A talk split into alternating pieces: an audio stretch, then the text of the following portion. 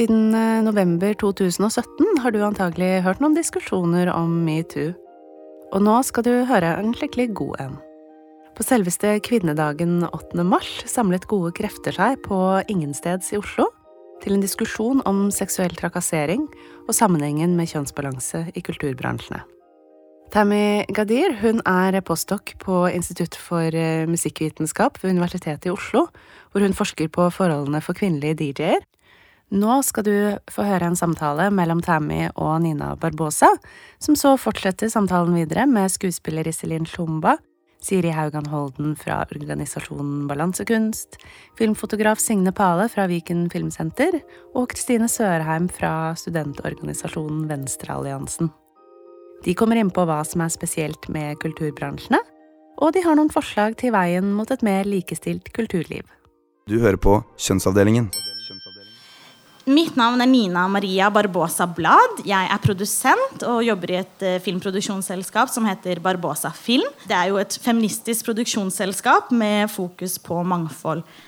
Eh, og jeg jobber med min søster Liv Joel Barbosa Blad, og vi er en av de få søstrene i filmbransjen. Dere vet sikkert om veldig mange brødre, men det er veldig få søstre.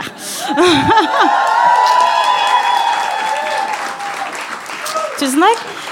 I tillegg er jeg medlem av Feministisk initiativ. Eh, Feministisk initiativ er et nytt eh, politisk parti som er et feministisk og antirasistisk parti med en interseksjonell feminisme i fokus. Takk. Now, now I'm gonna switch to English. Um, next up is uh, Tammy Gare. So, Tammy, she's a researcher and a lecturer at the Department of Musicology at the University of Oslo. Her research area is gender is in electronic music and dance music culture. Tammy has a background in classical piano composition, and she has a parallel, secret, cool life as a house and techno DJ. Welcome.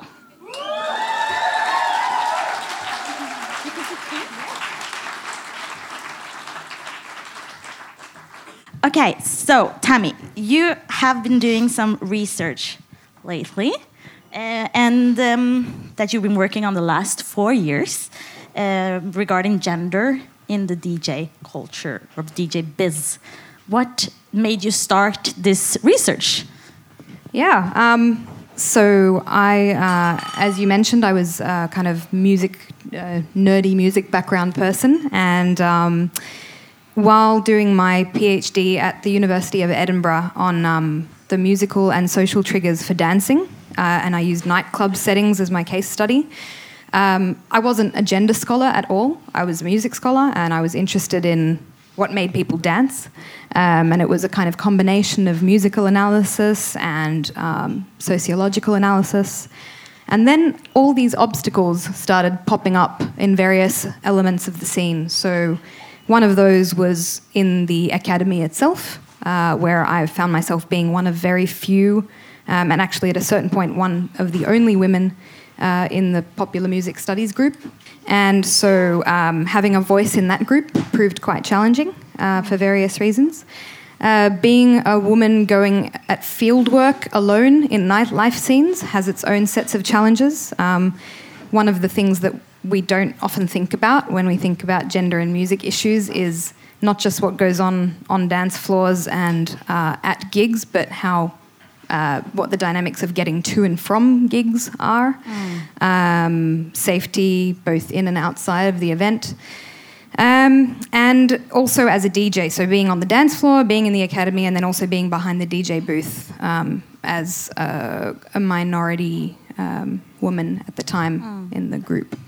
Also presented a range of challenges, um, such as you know men assuming that I didn't know how to operate the cables on the decks that I was playing on, um, the kind of typical story of men thinking that women don't know how to operate uh, machine-based technologies, which is a yeah. very common story. That's like the same thing we have in the film business with the female uh, photographers, like um, that they can't, that the camera would be too heavy, or that how would they know all the modern things that is happening in the camera industry and the electronic is so difficult. So yeah, stuff like that. I can imagine is the same. Yeah. So I, I sort of felt prompted to make the next project that I was going to do somehow about gender issues in dance music culture because um, although that wasn't an expertise area of mine, I felt like it was a thing that needed to be studied. Mm. So, what did you find out? What uh, did your research show in this? Um, how it how is it different for a woman Mm. in this industry? Um, yeah. Uh, it depends where in the world you are. So this research has been quite international, and there are some places where it's, um, I won't say easy, but perhaps um, there are more things in place to allow women to play at the same types of gigs as men do. Um, Oslo as a city is a, an example of a place where there's a lot of women playing in the scene. Um, that is not to say that those women don't face everyday prejudice and discrimination. They certainly do. Um, and I've done some really interesting interviews with both booking agents in the Oslo scene and also female DJs who have um, not been booked and been booked by those booking agents based on those prejudices. And some of those prejudices include what I already mentioned, which is the technology, but others include things like, um, especially in a place like Norway, the most you know equal country in the world, or one of the best countries in the world to be a woman. Uh, it's interesting that one of the issues was that a lot of people thought that we are now in a post-feminist world where feminism is no longer necessary and we've achieved gender equality and there's nothing else to be done. Um, so, because of that perception, um, certain groups of people think that they can be complacent and continue to reinforce gender inequalities, ironically. So, um, yeah, the kind of post feminist society way of thinking um, is really also very suited to a kind of capitalist and neoliberal way of viewing the world because it's all about the philosophy of, well, if you're working really hard as an individual, no matter what your gender, you will make it. Um, and there's a sort of denial that gender factors still come into play in that hmm. philosophy. So, yeah, because mm. we can see like a lot of science is showing that even though a man and woman like does the same amount of work or sends the same application, if it's a woman's name on the application, and that would be regarded 20% less of like quality. So it means that women have to actually give 20% more. The way we view quality has to change in a way. At least that's how I feel. I don't know if you agree. Yeah. Um, so it's also it's about how quality is viewed, um, but it's also an acknowledgement that quality is um, something that is actively constructed. It's not something that pre-exists people's decisions about quality. So. Um, the idea that someone is booked on the basis of talent and not other factors is simply false. Yeah. Um, the idea that someone could be judged on the basis of pure quality over other cultural attributes, like whether they're in a particular person's friend group, or whether um, they give the right visual impression, or whether they wear the right clothes, or exude a certain type of uh, street cred. It's, yeah, the quality kind of justification for discriminating against marginalized groups uh, just doesn't stand up at all. Do you think that Me Too will change this business, Um, which business do you mean? the DJ culture? Like, like in the film business, it has opened up some minds to seeing this power dynamic and how it affects the industry. Yeah, um, I think that it has done something really important in terms of awareness raising, which is going to affect all industries and already has to some degree. Um, there's definitely something to be said for putting um, for putting issues like this on a kind of mass level at an international scale into the public eye via mainstream media. Historically, there's been a kind of tendency for a lot of the left leaning or kind of intellectually oriented media to cover it, respectable broadsheet newspapers that are read by people with high education levels. Um, and that's already kind of preaching to a converted crowd. So there's only so much you can achieve by that. As soon as you start getting into the territory of talking to people who don't already agree with you in some more mainstream media that might be um, less kind of left leaning, um, as I mentioned, then you can start to talk about making some cultural shifts. Yeah. Agreed. Okay, I think we have to wrap it up. Uh, does does this uh, is this something we can find somewhere? What like your research? Because you mentioned that it's going to become a book in the end.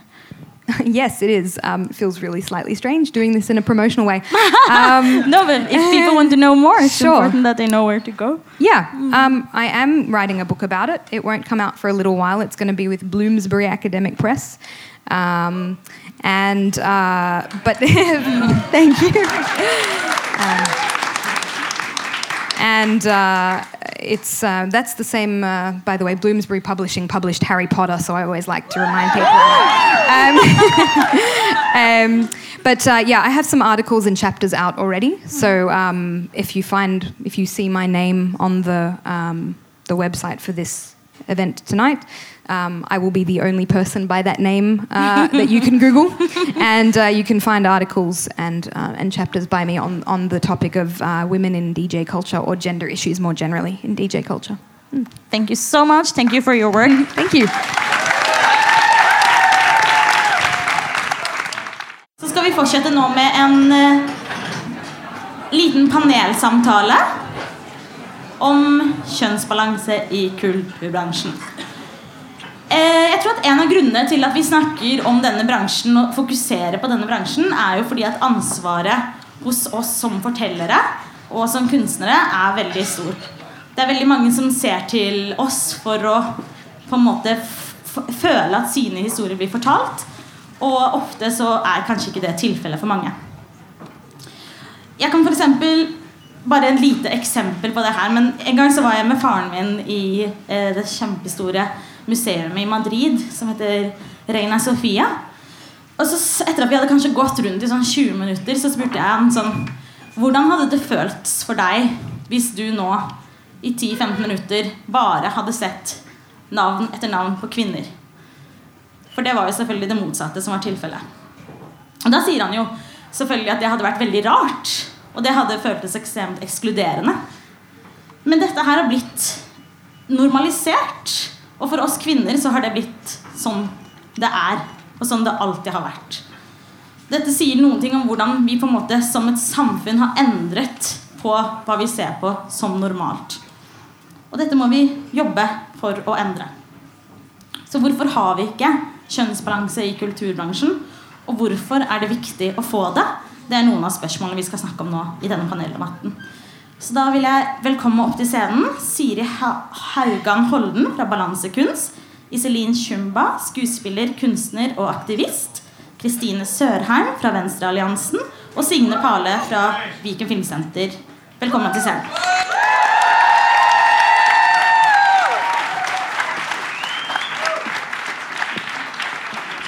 Jeg tenkte vi kan starte bare litt raskt med Eller ikke raskt, trenger ikke nødvendigvis å være raskt. Men jeg vil gjerne at dere skal eh, presentere Vi blir litt bedre kjent med dere først, før vi begynner å snakke sammen. Litt mer sånn fri flyt-snakk etter hvert. Eh, Så vi starter med Kristine. Hva er din bakgrunn, og hva er egentlig Venstrealliansen?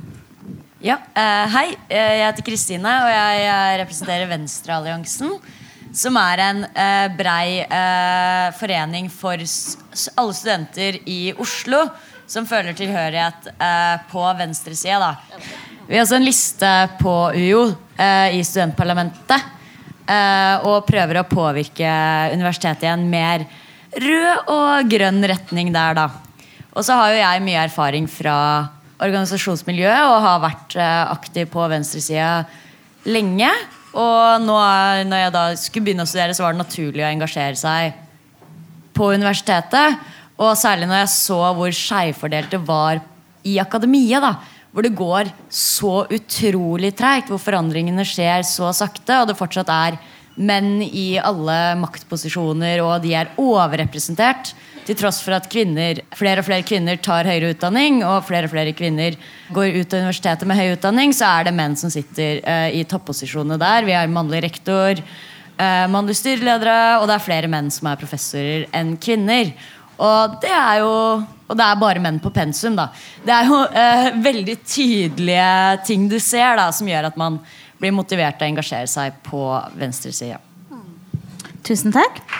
Siri, du kommer fra balansekunst. Hva er din bakgrunn, og hva er balansekunst? Jeg vil eh, starte med å si eh, Takk for at eh, vi fikk komme hit, og gratulerer med dagen til alle sammen. Det er veldig kult å se så mange her. Og så har jeg også lyst til å si en ting. Det er veldig flott å skue utover denne forsamlingen. For min arbeidsgiver, Balansekunst, vi arrangerer eh, titt og ofte seminarer som det her. Men det er veldig sjelden at det er så mange menn som hører på. Og det er utrolig godt å se. Ja. For jeg tenker at eh, det er utrolig viktig at det ikke er bare kvinner som sitter og snakker til kvinner, når eh, særlig det vi skal snakke om i kveld, i høyeste grad også handler om menn. Enig. Yes. Balansekunst det er en forening som består av eh, 50 kulturorganisasjoner. Som har eh, gått sammen, sett på hverandre og skjønt at eh, noe må gjøres for å bedre den balansen eh, og det fraværet av mangfold som faktisk finnes i kulturbransjen. Ehm, og det starta vel for faktisk snart ti år siden som et ganske løst initiativ. Men med årene så har det blitt mer og mer formalisert. Ehm, og eh, i dag Ja, vi nærmer oss faktisk 60 ulike eh, medlemmer, festivaler, produksjonsselskap, eh, musikkutstyrsordningen, Kulturtanken. Vi har mange store og mange små som har gått sammen i balansekunst for å bidra til et bedre kulturfelt, rett og slett. Kjempebra. Takk. Iselin, du er jo skuespiller, kunstner, aktivist, vil jeg kalle deg i hvert fall. Eh, du var jo med på å starte eh, oppropet 'Stille for opptak'. Hva, Jeg var en av flere. du var en av flere. Em, hvordan, hvorfor gjorde dere det, og hvordan gikk dere frem i det? Det gikk egentlig veldig enkelt for seg. Eh, det var skuespillervenninner av meg som var en del av den hemmelige gruppen i Sverige. Og vi fulgte hva som skjedde der. Og så var det bare sånn Det var en SMS. Hei! Vi må liksom ta tempen. Hva skjer her i Norge? Og så var det gjort. I løpet av et døgn så var vi mange hundre medlemmer og hadde like mange historier. Uh, ja, og så hang vi liksom kanskje åtte dager etter Sverige i det å komme med, med et opprop. Uh, da kom vi med oppropet som heter 'Stille for opptak', som var Norges første hashtag metoo-opprop. Og så, etter det, så var det egentlig bare å prøve og fortsette å prøve å virkeliggjøre det vi krever. Og vi hadde en markering på Nationaltheatret. Og kampen skjer nå.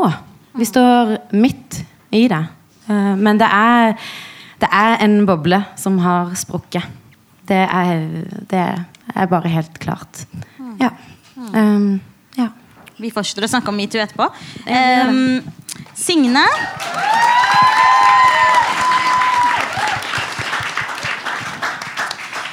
Signe, du er jo utdannet fotograf på samme skole som jeg gikk på. På Norske Filmskolen. Og så har du jobbet for likestilling lenge også. Og jeg kunne godt tenke meg å vite altså Du jobber også på Viken Filmsenter, så du mottar jo mye søknader. Du ser jo mye om hvordan stillingen er. Bare hvordan For min del tenker jeg at det er interessant å høre hvordan det var for deg å møte bransjen når du kom ut, og også hva du opplever om kjønnsbalansen i dag. Ja, jeg eh, er utdannet av filmfotograf fra først NIS, Film- og TV-akademiet, slash Westerdals, slash Nå vet jeg ikke hvor mange eiere og hva det heter lenger. Eh, eh, og så gikk jeg videre da på filmskolen etterpå. Og var ferdig utdannet filmfotograf i 2004. Eh, vi er utdannet primært til å gjøre spillefilm.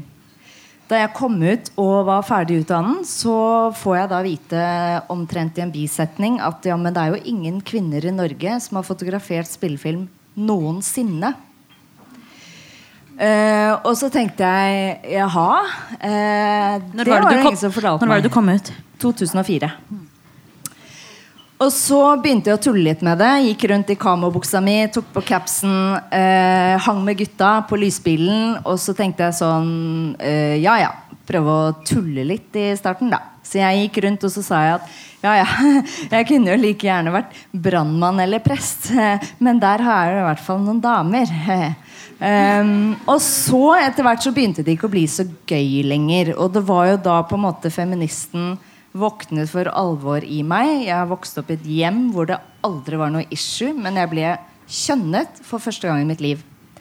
Uh, og det å prøve å utøve faget sitt etter fem års utdannelse og oppleve hele tiden at du bare blir behandlet som dame, det var veldig rart for meg. Og veldig overraskende.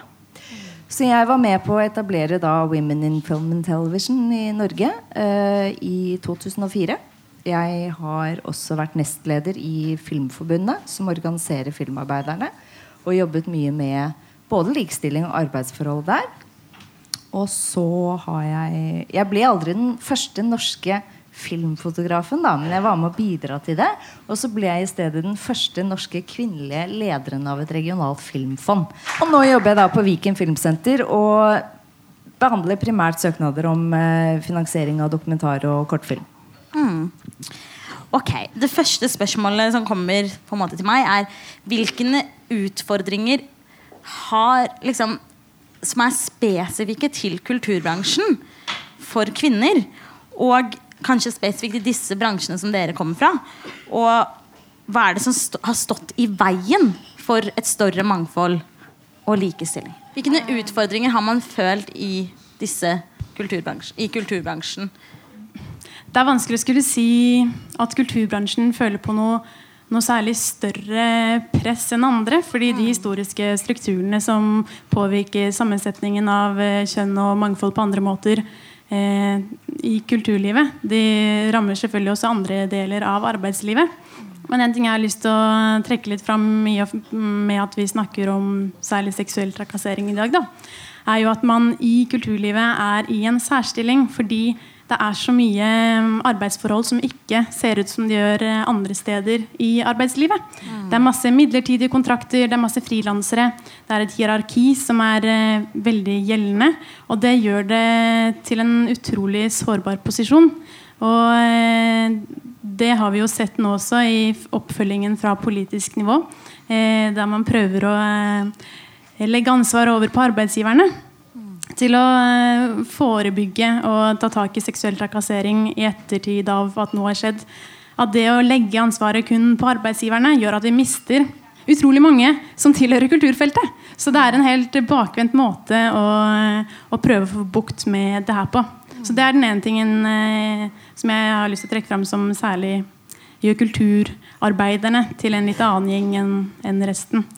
Og så hvis jeg kan bare si en ting til, så er det jo også det at um, i kulturen så er man jo produktet sitt i en kanskje større grad enn man er andre steder.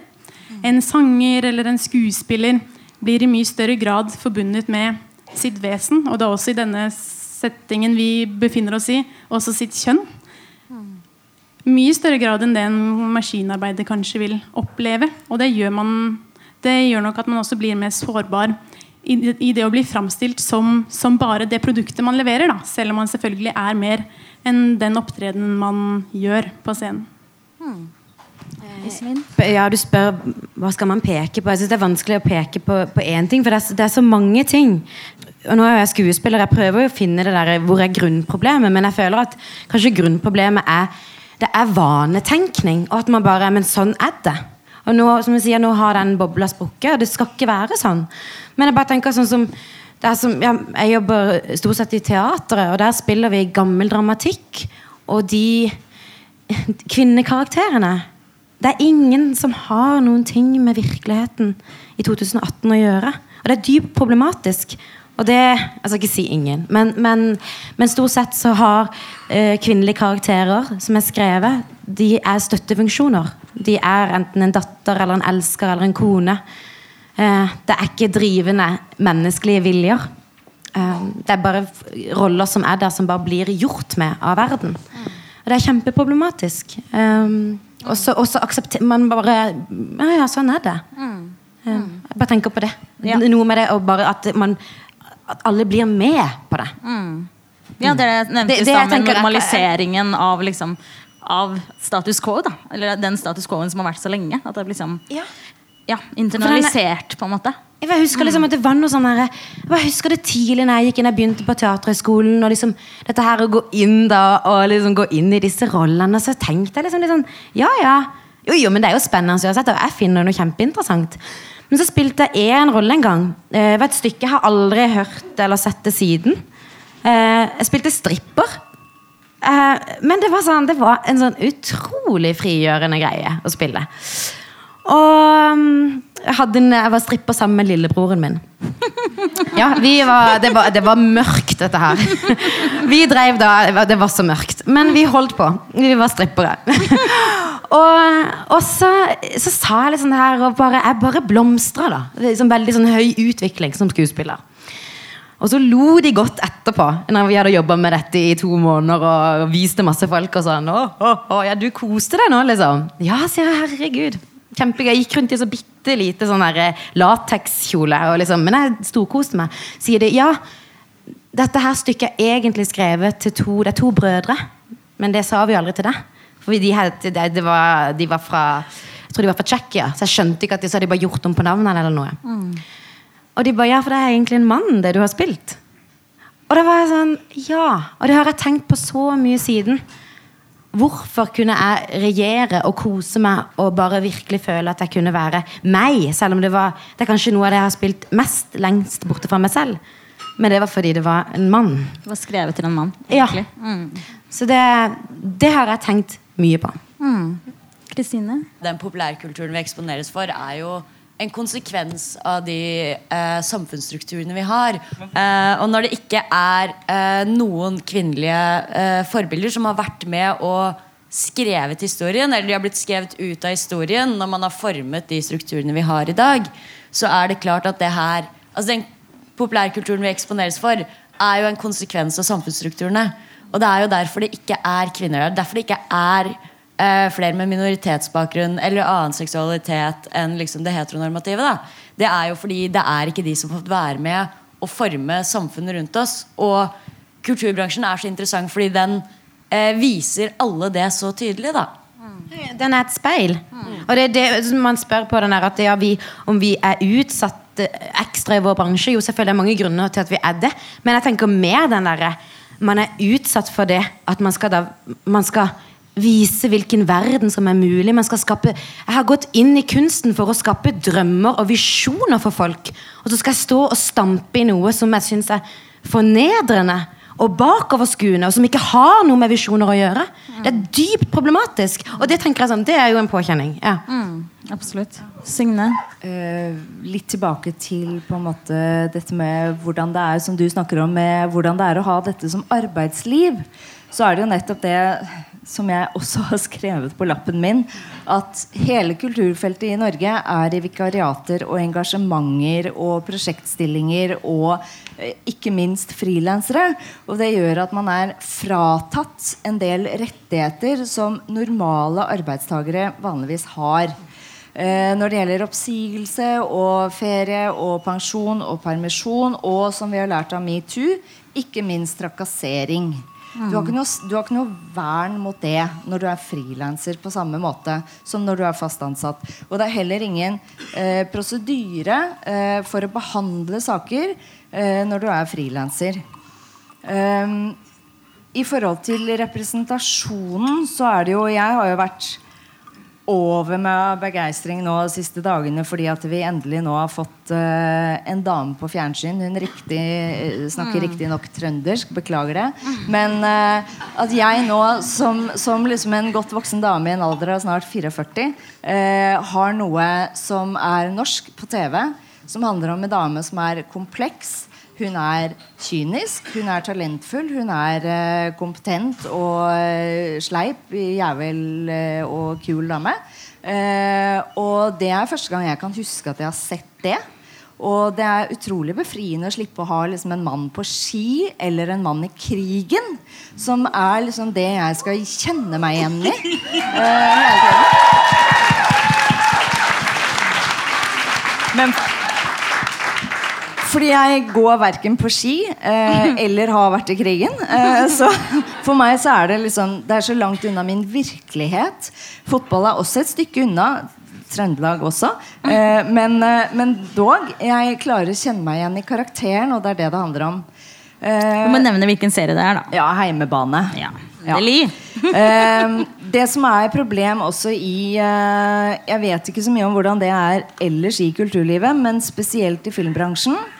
I spesielt England og USA så har det vært nå et veldig stort problem med at det er så stor tilgang på folk hele tiden inn i bransjen, og det er samtidig en forventning om at du skal jobbe gratis de første ett eller to eller tre eller fire årene eh, av karrieren din.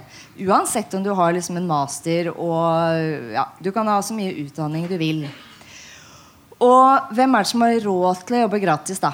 Jo, det er gjerne liksom øvre middelklasse eller overklasse, spesielt da i USA og England.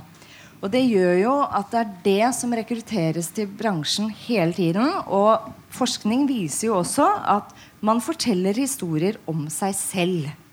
Så når det hele tiden rekrutteres litt sånn eh, nedre overklasse, øvre middelklasse, hvite menn, så er det det som blir fortalt på skjerm og lerret også. Mm. Og det er en tendens vi begynner å se i Norge også, med bl.a. en del av de private uh, utdanningene, mm. så er det rett og slett folk med penger som rekrutteres inn i denne bransjen.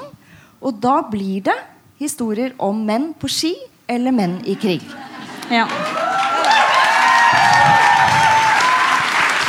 Ja. Ja, Siri, vil du oppfølge? Ja, veldig Veldig godt sagt. Eh, jeg har lyst til å skyte inn at akkurat det er så det er så rart at det er så fraværende når man snakker om kjønnsbalanse. De økonomiske eh, sammenhengene. Mm. Fordi Hvis ikke vi snakker om de økonomiske vilkårene til kunstnere, så kommer vi aldri til å kunne få det mangfoldet som vi ønsker oss. Mm. Mm, sant jeg tenker på et spørsmål som jeg ofte møter. Da, eller som jeg ofte får så svar da, når jeg for eksempel, er veldig opptatt av at vi burde nå målet om 50-50. Eh, spesielt i filmbransjen. Eh, akkurat nå så ligger vi sånn ca. på 30 av manus, regi og produsent på spillefilmer i Norge. Og det svaret jeg ofte får, er ja, men vi må prioritere kvalitet. Og da er det ofte sånn Som om at mangfold og likestilling ikke er igjen At det ikke forenes med det mer klassiske begrepet av hva som anses som kvalitet. Er det noe dere har møtt på, og hvordan, hvordan møter dere det? Signe, du kan godt starte. Jeg har en helt konkret historie som er veldig gøyal. Jeg var uh, på et møte med et filmpolitisk møte med bl.a. Kulturdepartementet og alle bransjeorganisasjonene for, uh, for en del år siden. Uh, ti år siden eller sånn. Og da var det faktisk en mann som rakk opp hånda, og så sa han det at uh, Men vi kan ikke ha kvotering uh, uh, i bransjen fordi vi skal ha kvalitet. Og da sa jeg at ok, så du sidestiller menn og kvalitet helt naturlig? ja, sa han da. og da sluttet vi av der. Og så Elleve år senere så sitter vi her fremdeles. Men, men det, er, det, er, jo det er helt krise, fordi at eh, Hva skal vi si? Nå har vi jo jo, med De eldste kvinnelige regissørene i Norge De måtte dra til utlandet, for det fantes ikke regiutdannelser. Og de har vi her, men, men også den at vi, så snakker man om kvinnefilm, og kvinner lager film på den måten, og så blir det en kategori. Sannheten er at vi jo nesten egentlig ikke vet hvordan kvinner lager film. Fordi mm. det, det er laga så lite. Mm. Ja, ja Det er sannheten. Og det er sannheten du snakker om i Madrid når du er på Sofia der. Vi vet faen ikke hvordan kvinner maler. Mm. Nei, men vi, vi, vet ikke hvordan kvinner lager kunst. nesten Vi vet ikke hvordan kvinner skriver filosofi. Mm. Vi vet jo ikke om det, for det fins jo ikke. Mm. Så hvordan kan man da si liksom, sammenligne med Å, her har vi det? Jeg, men, å, men dere, skjønner, dere, skjønner, hva jeg mener? Ja? Ja. I Kvalitet er det da fordi det er lagd masse filmer av menn. Herregud, jeg koker. Men i litteraturbransjen for eksempel, så har man jo hatt veldig aktive mål. Og jobbet veldig Fagutvalget ofte veldig kjønnsbalanserte. Og det, har, det, jobbes aktivt for å på en måte få til. Og vi ser flere og flere bøker. Og det er blitt et mye mer sånn likestilt felt. Så jeg føler jo ofte at man kan lære mye av andre bransjer. Teknologi, IT-bransjen nå har jo satsa kjempemye på å rekruttere flere kvinner. Så da tenkte jeg på sånn Hvilke tiltak kan brukes? Er det noen av deres Ja. Ja. Uh, eh, det her med litteratur er jo veldig interessant, fordi sånn, i litteraturen så har man i større grad Ikke liksom veldig bra, men i større grad så ser man at det har vært en kvinneandel som har fått uh, være med gjennom hele historien. Og det er jo kanskje fordi litteraturen aldri har liksom krevd de samme økonomiske ressursene da som veldig mange andre bransjer eller yrker eller utforming av kunst har krevd. Det, har, eh, det man trenger, er jo et eget rom, eh, og så kan man skrive. Og hva er det ja. Virginia Woolf setter også en eh, sum på det. Den husker jeg ikke. Eh, men det som altså, Nå er det sånn Det blir bedre. Eh, det, går sakte, men det blir litt bedre. Men de tiltakene vi ser i kulturbransjen, er ofte satt i gang av ildsjeler og enkeltpersoner. Og det er dritbra at de gjør det. Og man kommer et stykke på veien med det. Men det holder ikke til 50-50. Det holder, altså, all creds til de som gjør det, men det er ikke godt nok. For det som mangler, er politisk vilje. Vi må ha spenitos til å gjennomføre tiltak. Ja. Siri? For det er jo akkurat det da som er så trist å se. At eh, i takt med at engasjementet og interessen for kvinnekunst, som eh, eh, noen liker å kalle det, øker, så har jo også den politiske viljen til å satse på de her tingene forsvunnet. Det er jo tilfellet av den eh, regjeringen vi har nå plukket ut eh, mangfold og likestilling som vurderingskriterier i tildelingsbrevene fra det offentlige til kunstaktører. Og det er jo helt på trynet. Hvordan kan de snakke om at de ønsker et mangfold, men fjerne nettopp dette eh, med det økonomiske mm, grunnlaget man trenger for å få det til? Mm, enig. Jeg kan bare si en liten oppfølging på det. Altså, vi så jo for når vi fikk den nye regjeringen, så så vi jo at det, eh, målet om å ha 40 kvinner da, i filmbransjen ble tatt bort. Og det, bare, det falt så i stupende fart. Og det er jo de filmene vi ser på kino nå. Så for eksempel høsten nå, da var det 17 filmer som hadde premiere. Bare to av de hadde kvinnelige regissører. Og det er fordi at det tar jo ofte to år på en måte før vi ser filmene som fikk tilskudd i den perioden. da.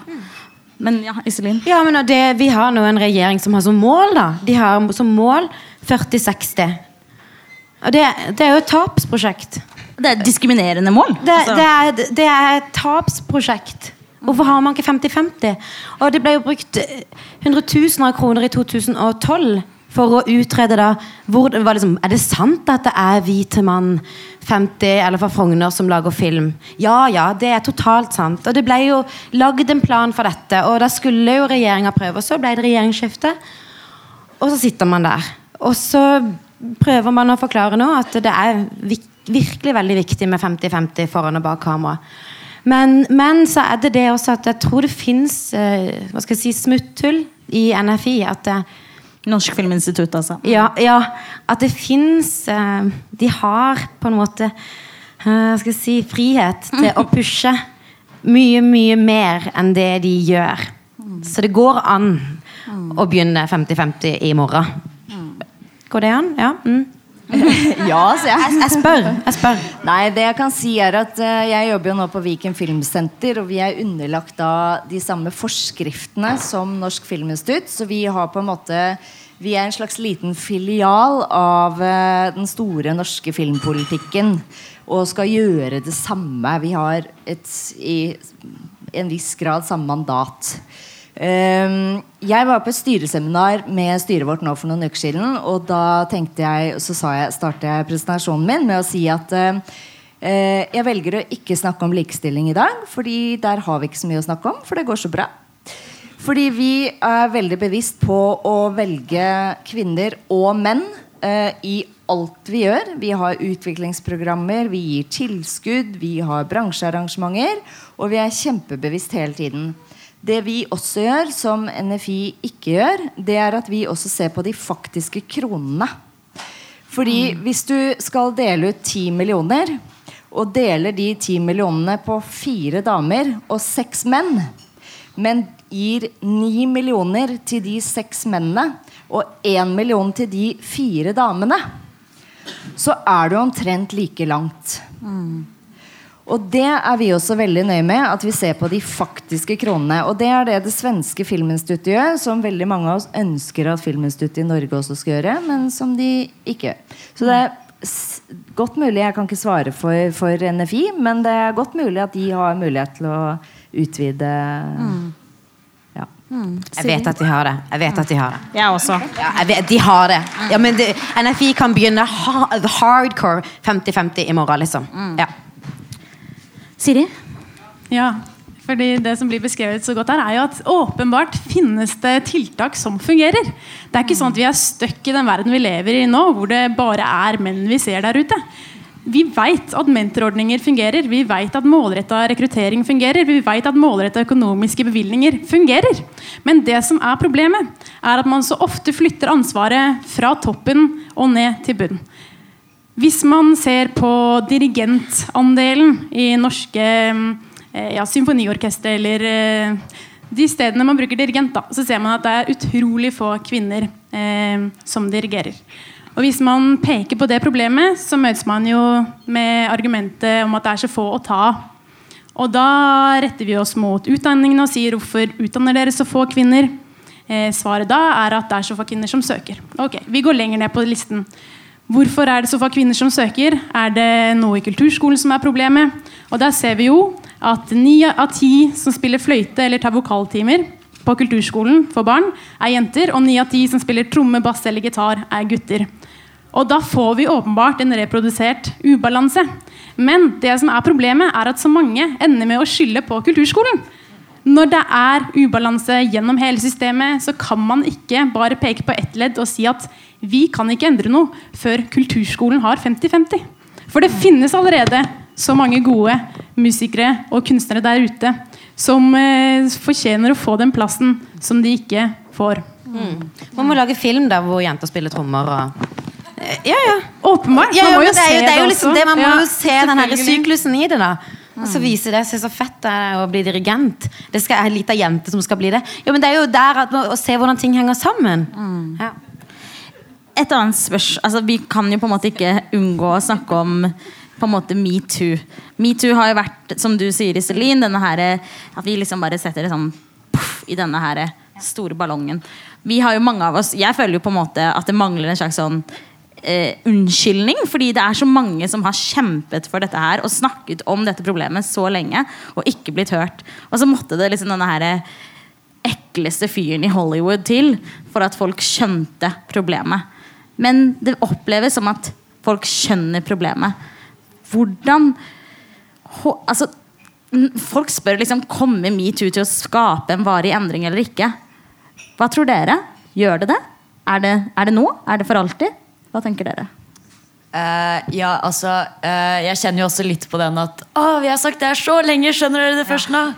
Uh, men jeg er jo veldig, veldig, veldig glad for metoo. Og man ser jo at plutselig så får ting konsekvenser. Det kan jo hende at det er noen ministre som må gå av nå, liksom.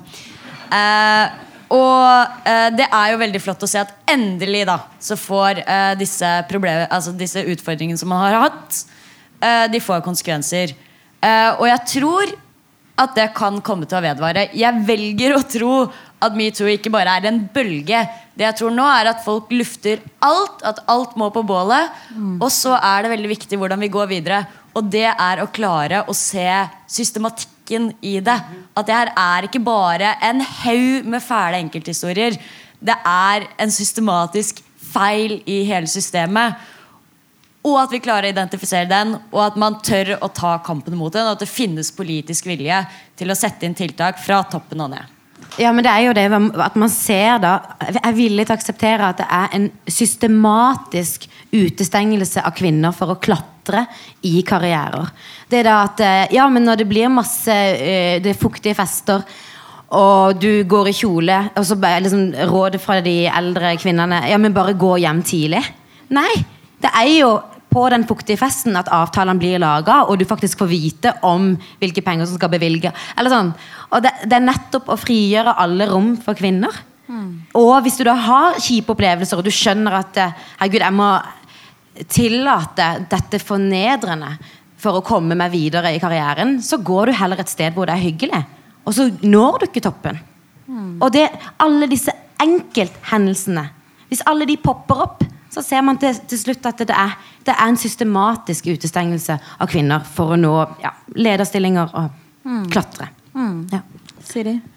For det som er så fint i den debatten vi har fått nå, eh, er jo at så mange anerkjenner at seksuell trakassering hører inn under et bredere likestillingskompleks.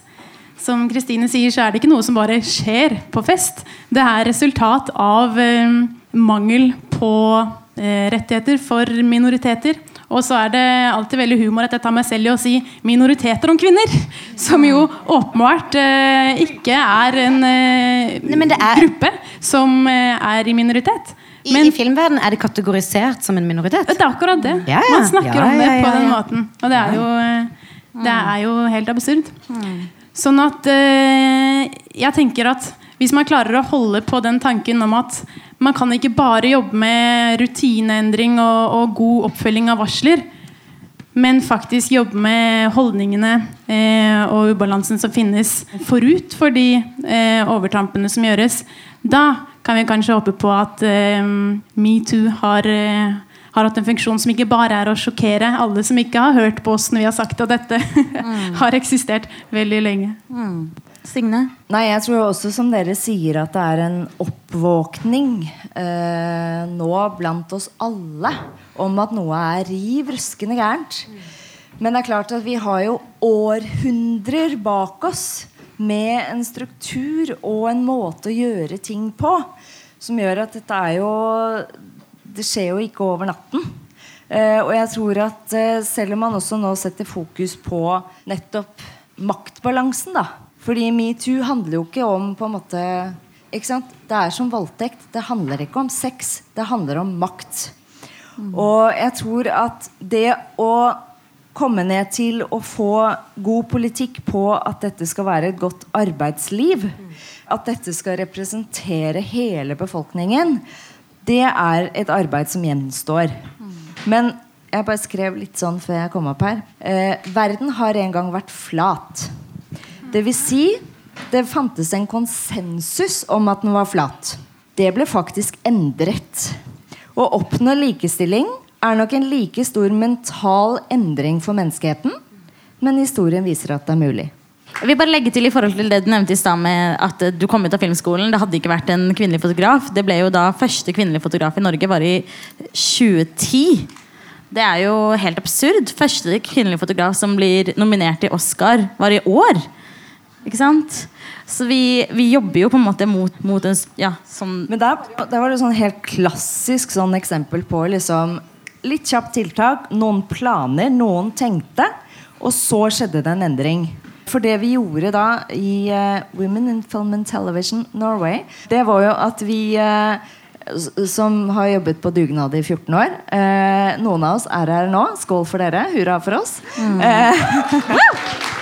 Eh, det vi gjorde, var jo faktisk at vi skrapet sammen det som fantes av kvinnelige fotografer, som var per definisjon kvalifisert eh, på lik linje som menn. Ganske mange menn som har fått lov å slippe unna med dette med dårlig kompetanse. Men i hvert fall, Og så utnevnte vi en jury som besto av da erfarne eh, fotografer og filmfolk. Og så valgte de ut tre damer som fikk lov til å lage hvert sitt levende visittkort. Dvs. Si de presenterte seg selv på en liten filmsnutt på 30 sekunder eller et minutt. eller noe sånt. Og så bombarderte vi det over et år på bransjearrangementer som forfilm på kino, filmfestivaler, rubbel og bit. Og da tok det jaggu ett år før vi hadde tre spillefilmer med kvinnelig fotograf på kino. Så det er mulig, da. Men eh, ja, bare for å plukke opp det her eh, gjør jorden er flat. Og det er jo, tenk da, Man måtte jo folk gå på bålet og, og sånne ting. Og vi må jo bare huske det, for det er, det er, en, så, det er en kjempeomveltning som skjer nå. Og det vondeste for et menneske er jo å miste virkeligheten sin. Og det er det veldig mange som gjør. Og, og jeg føler også jeg merker det på litt eh, damer som er kanskje to generasjoner over meg. Ja, men nå har det her metoo, det har gått altfor langt. Det har gått alt for langt. Og så er det mer sånn, ja, men det er noe sånn, da. At eh, Jeg var på kvinnekonferansen, årsmøte for Arbeiderpartiet. Jeg er ikke medlem av noe parti, men jeg var der og snakka om metoo for et par dager siden. Og da var det ei som reiser seg opp og holder en sånn derre Det det handler om, er at jenter må lære seg å si stopp og, og liksom slåss mot denne mannen som skal voldta henne, på en måte. Eller og liksom hele veien si ifra. Liksom Victim sånn. blaming. Mm. Ja, men også det at vi skjønner det hvor vanskelig det er hvis dette er milliongutten, og du er ingen. Og så skal du da liksom si sånn Høy, nå skal du høre her. Eh, og, og da i tillegg også, også er det nå sånn at mannen er en jeger, og kvinnen jaktes. Og, liksom, og så blir det sånn Ja, men vi, vi snakker om at det kanskje ikke er sånn. Og det, jeg ser jo i øynene på henne at hun tviholder hele hos sitt liv, fylt av karriere og begjær, er tufta på det. Hun vil jo for guds skyld holde på den virkeligheten. Eh, og det er en kvinne som er politisk engasjert og vil skape en bedre verden. Så det er jo det å, å Ja, det er det folk, folk mister virk, virkeligheten sin. Og tilbake til vi snakka om heimebane. Jeg møtte eh, Ane Dahl Torp når hun, den hadde blitt godkjent heimebane. Det her er vel eh, halvannet år siden. Og da, nå har sikkert folk noen lest i media at de hadde skrevet om veldig på den rollen. At det Først var det en sånn kvinne som var helt sånn Sånn som hun har gjort den, og så har de skrevet det om til en kvinne som er, som er opptatt av å bli elsket og likt. Og da jeg da møtte Ane, hun var helt sånn Fy faen! Hvorfor er man så redd for kvinner som ikke er redde for å bli elsket? Hvorfor er vi så redde for kvinner som ikke er redde, ja, som ikke er redde for å ikke bli elsket? Og det er jo noe Jeg spør jo meg selv, men vi er veldig redde for det fordi det er en eh, Det snur om på virkeligheten. Og det må vi bare fortsette å gjøre. Ja, vi må lage de. Og vise de. Vi, jeg, jeg er hun. Jeg er jo redd for å ikke bli elska, men Du blir elsket. Da vil jeg bare si tusen, tusen takk til panelet. Dere er fantastiske. Jeg gleder meg til å se og høre masse mer av dere framover. Tusen takk. Tusen takk for at jeg fikk komme. Tusen hjertelig takk. Gratulerer med dagen!